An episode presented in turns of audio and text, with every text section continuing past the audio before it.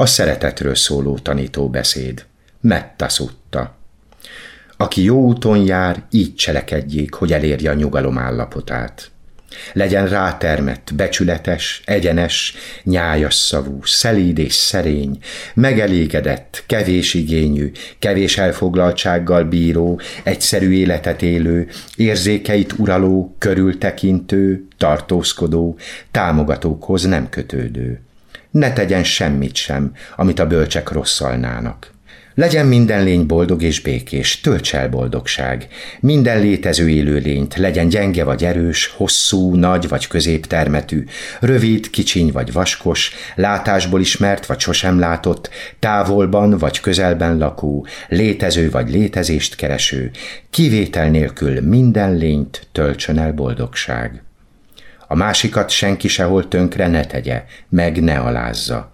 Haragból vagy ellenszemből senki se kívánjon a másiknak rosszat. Ahogyan az anya védi gyermekét, egyetlen gyermekét akár élete árán is, úgy terjessze ki az ember szívét határtalanul, mindenre, ami csak él.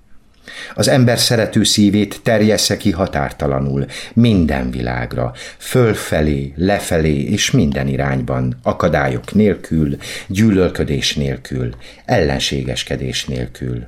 Amíg az ember lankadatlan, tartsa fönn ezt a tudatosságot, akár áll, akár jár, akár ül, akár fekszik.